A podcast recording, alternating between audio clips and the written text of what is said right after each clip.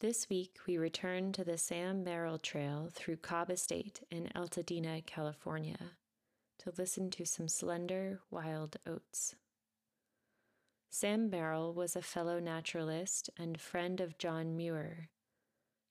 Merrill maintained a portion of this trail in the 1940s. It was named for him after his death in 1948. According to Wikipedia, the slender wild oat has edible seeds, but I haven't tried this yet, so you're on your own. There is genetic evidence that the California species originated from Spain, coming over during the colonization of the Americas.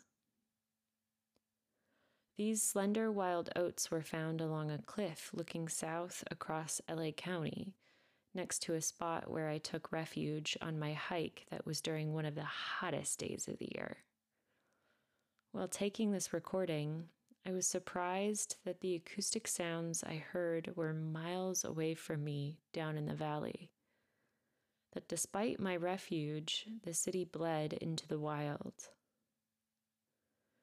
A friend recently told me there are only a few places on Earth that are free from human sound for longer than 15 minutes.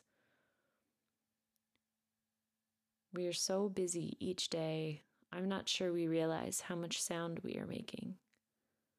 So I have a little side challenge for you this week. As you go about your day, notice the sounds you make your footsteps down the hall your own voice, your fingers on the keyboard or pen to paper. Really hear these sounds, embody them, see what that feels like. Now it's time to find a comfortable seated position. Take a deep breath through your nose.